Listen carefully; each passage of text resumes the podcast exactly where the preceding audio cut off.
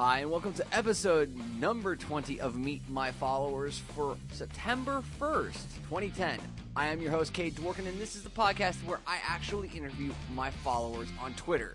Today's guest is Tim Hillcove at Weekly Wine Journal. So I haven't yet signed a sponsor for September, but I do need to send a big thank you out to Solvate.com and specifically their Solvate Twitter account because they have actually been promoting Meet My Followers since about episode 2. Uh, really great people over there. I'm interacting with them uh, uh, on a couple of different levels. Solvate, if you don't know, is an opportunity for uh, high quality freelance workers to be contacted and help your small business get the results that it needs. So go on, head on over to solvate.com and check them out. Support them because they've been supporting the show. Today's guest is actually one of those people that I met uh, through life kind of happenstance experiences. His name is Tim Hillcove, and uh, Tim, thank you for coming on the show. Thanks for having me, Cade. So, Tim, I, I want to step back though and let you kind of introduce yourself before we get into how we initially met. All right. Um, I'm Tim Hillcove. I run the weekly wine journal, which I started myself uh, last November, November 2009. Um, it's a it's a passion. I enjoy wine. I love wine. I like writing as well. So I put them together and made a wine blog. That's the short answer. Uh, uh, but that's a great answer, right? I mean, that's a very succinct and, and precise answer on exactly what you're doing over at weeklywinejournal.com. Um, so, you know, how did we end up meeting? I'll let you tell that story.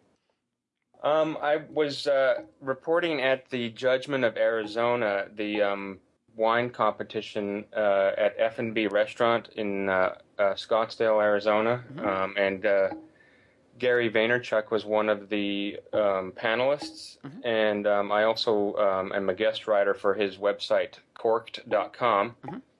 And uh, when uh, Gary arrived, um, there was Cade with him, so I was introduced to Cade, and then uh, after the event, um, a bunch of us all went out for dinner, mm-hmm.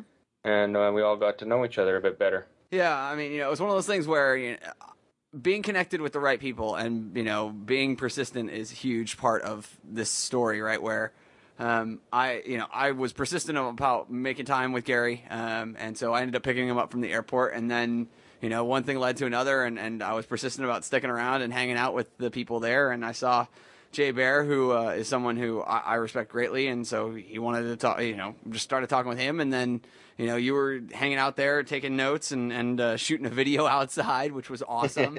and uh, so yeah, I mean that dinner was great. We all sat down and and you know chatted for a couple of hours and. Uh, I, I, think I followed up and, and have uh, stayed in contact with four of the six people at that table. Um, so you know, it, it, was a lot of fun, uh, a lot of interesting conversation about you know wine and business and everything else. Um, but uh, you know, what were some of your initial thoughts regarding uh, specifically the Judgment of AZ1? It was a very interesting um, event. The um, the format was was completely blind. There were some people out there that thought this whole thing was rigged, but um, apparently it might have just been sour grapes because they weren't invited. Mm-hmm. so um, it was a, it was an interesting event. Um, they paired the best of the Arizona wines, which were you know uh, pre-vetted earlier in the month and paired them against some pretty well-known uh, brands out there mm-hmm. in a blind setting, and uh, Arizona came out on top. Which uh, you know that, like Gary said about that event, um, the best of the Arizona wines can compete with the best of the world. Mm-hmm. Um, it's just a matter of bringing up the the the wines that weren't the best. Gotcha. It's the consistency that's going to be the key to the success of the uh, the industry. Gotcha. Um, so, uh, where did the initial kind of impetus for Weekly Wine Journal come? Obviously, you know, you, you enjoy wine, um, you enjoy writing, like you said. But you know, what was that that final thing that pushed you over the edge to actually start it just about a year ago? The uh, I actually went and saw um, Gary um, talk at a um, event, and um, you know, I'd been watching his uh, his wine show on Wine Library. It, it, was quite entertaining, funny. I I really loved the uh, the uh, episode where he reviewed the um, the Charles Shaw wines. Uh, if, you, if you really want a good laugh, you got to watch that. Gotcha. Um, and then I went and saw him speak, and it was inspiring. I read Crush It, and you know I was on fire. I was ready to blog. I was ready to ready to crush it, as he says. Gotcha. And so I started doing that. Um, and a few months after that, um, wasn't very long, and I got an email from him saying, you know, we should I should submit some content for Corked. So I, I've been doing that, trying to put out about two articles a week. Wow. So Yeah. uh, that's a that's a pretty you know big ask. Where you know him and and uh, I believe it's Lindsay Ronga over there. Um, Yes. Uh, So you know they're, they're, you're having your guest content up there, and, and you're posting over there fairly regularly. And what are your stories typically cover there versus the ones that you do over at the Weekly Wine Journal? Or The um, the Corked uh, focus is a little bit more on the wine education. okay, um, you know, they would you would read, uh, you know, go on Corked every morning or whatever every day and read the articles, and you'll learn a lot about wine. Um, the focus on the weekly wine journal might be a little bit more uh, event. I cover events, um, wine tastings, wine personalities. I interview people. Um, I'm trying to stay away from wine reviews as you know it, there's an awful lot of wine reviewing out there, and it's I don't really find it very useful. I don't read um, wine blogs for wine reviews. I read them for entertainment, and I don't find um, a, a sort of a very standard uh, language of a wine review to be very entertaining. I want to know um, other stuff gotcha. besides that. So.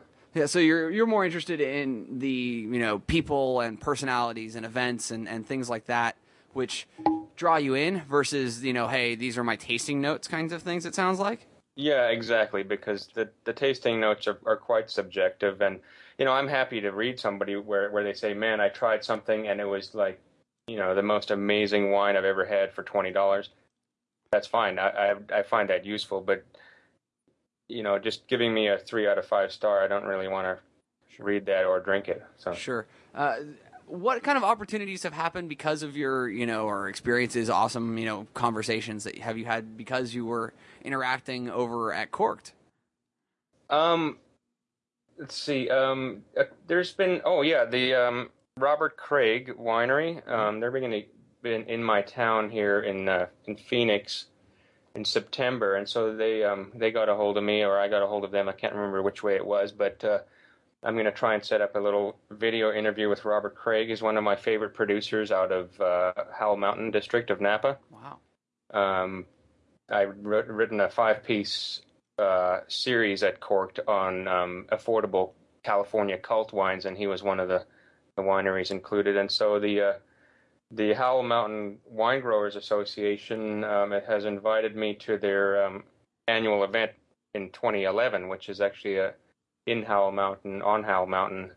Um, it, it should be very exciting. Actually, I'm really excited excited about that. And then coming up in November is the um, Arizona Wine Growers Association Festival on the Farm, Mhm. which is an annual event. Uh, this will be the second annual, I think, and uh, that that's exciting. I can't wait for that too. Yeah, well, uh, that sounds like a real opportunity for people who share your passion for wine uh, to all come together in one location. You know, for the basically the entire state. I mean, it's it sounds like it's your your state fair for wine kind of deal. Yeah, and and you know not just taste the wines, but every wine make, maker will be on hand. Oh wow. Um, so that's that's nice to uh, you know, a lot of uh, I would say a lot of the the enjoyment of wine is the story behind it. Hmm. Um, if if it's just a you know if you're just drinking one wine or another with nothing to to uh, base it off of, there it, it I find it's not quite as enjoyable as if you know how the where the guy came from, what his philosophy might be, how he made the wine, what uh, what he had to overcome, or he or she, because there's Mhm. a lot of uh, um, outstanding female winemakers out Yeah. there. Well, Absolutely, there are. Um, well, I mean, you know, Tim, I, I've I'm not super into the wine world, right? I mean, it's something that I've dabbled into from now uh, from time to time. Um, so, you know, what would be some of the things that you would recommend for kind of the beginner wine drinker? What are the experiences that uh, that you feel are really important to have early on? um, I would recommend um, trying a wide variety of different um, wines, different styles, different uh, everything. I would buy a, a dozen bottles. Okay. And it sounds kind of excessive. I mean, you might uh, feel like an alcoholic buying 12 bottles of wine at once, but you're not going to drink them all in the same day or even in the same week. Maybe if you're on vacation, but you know. and then um, share it. Definitely share it with a friend um, or friends. It's interesting to get other people's opinions, um, bounce ideas off of each other, and and really try it um, by itself. Smell it, um, swirl it in your mouth, and then also try it with uh, various different types of food because um, food really changes the way uh, you perceive wine. A lot of people say, "Oh, I didn't really like that wine very much," and then you try it with food, and it's a completely different experience. Hmm. And and just for my education, what what would change it when you introduce food? Is it just the the food itself, just remnants of it, and and the mix? It's somewhat like that, and um, the sort of relativeness of tasting one thing and then another. Like, let's say you tasted um, a scone with a little bit of sugar on it, mm-hmm. And then you had some vanilla ice cream, and then you went back to the scone. The scone might not taste quite as sweet as it did the first time. Gotcha, gotcha. So it's it's it's framing in a marketing term. It, you know, you create the frame that you want to see everything else through. Um, so it's just doing that for your palate. Wow, that's that's actually pretty interesting.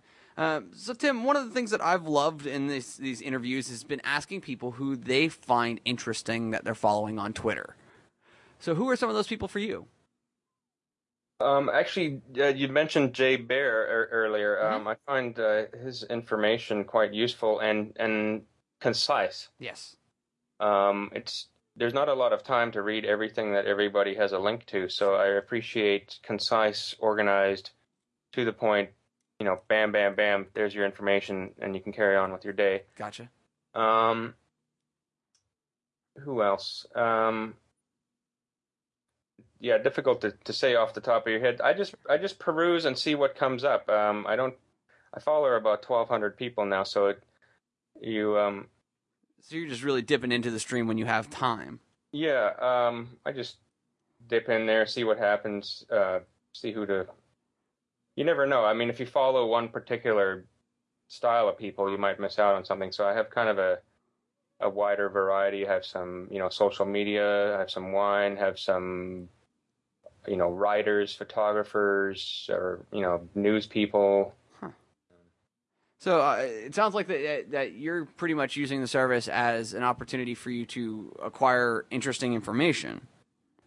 Yes, yes, it's sort of yeah, much more useful than watching TV or uh, trying to read, um, you know, newspaper articles online. It, this is this is the way I actually get news. It's much less time time consuming. That's actually really an interesting use case for the platform. I mean, is that something that you just it's just the way that you naturally have always used the platform, or is that a, a, a conscious choice?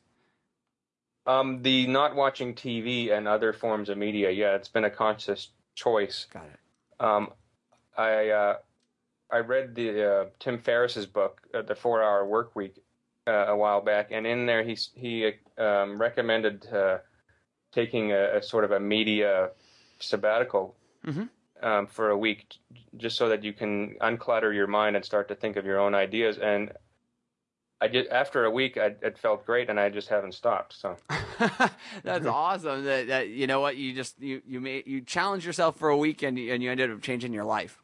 Yeah, you really actually have a, a, lot of time to think about your own creativity and your own um, thoughts when you're not watching, you know, not feeding yourself irrelevant information. Uh, there's a lot of truth to that. I mean, I've, I've been a, a, non-cable guy for coming up on three years now, and I've been, you know, pretty much limited to the, the entertainment stuff that I download to a handful of podcasts. Um, and I, I can't tell you the amount of time that I feel like I've gained back in my life. So I can definitely – uh, echo that statement from Tim. Well, Tim, thank you so much for taking the time and coming on the show. Thanks for having me, Kate, and uh, good luck with the show. And uh, it sounds like a great idea. I think it's going to go real far. Well, I appreciate you saying that, and I appreciate you jumping up and, and uh, coming on early on in the show, and, and uh, hopefully at some point down the line we can have you on so we can uh, get a check in on you know what's new and, and exciting in the uh, wine world. Sounds good, Kate. Well, that concludes my interview with Tim. Hopefully, you've enjoyed it. You can follow him at WKLY Wine Journal on Twitter or head on over to his blog, weeklywinejournal.com. As always, anything that is mentioned here on the show by either Tim or myself is over on the show notes at meetmyfollowers.com, so you can actually find direct links to those things that we mentioned. Any which way, guys, go out there and have a fantastic day.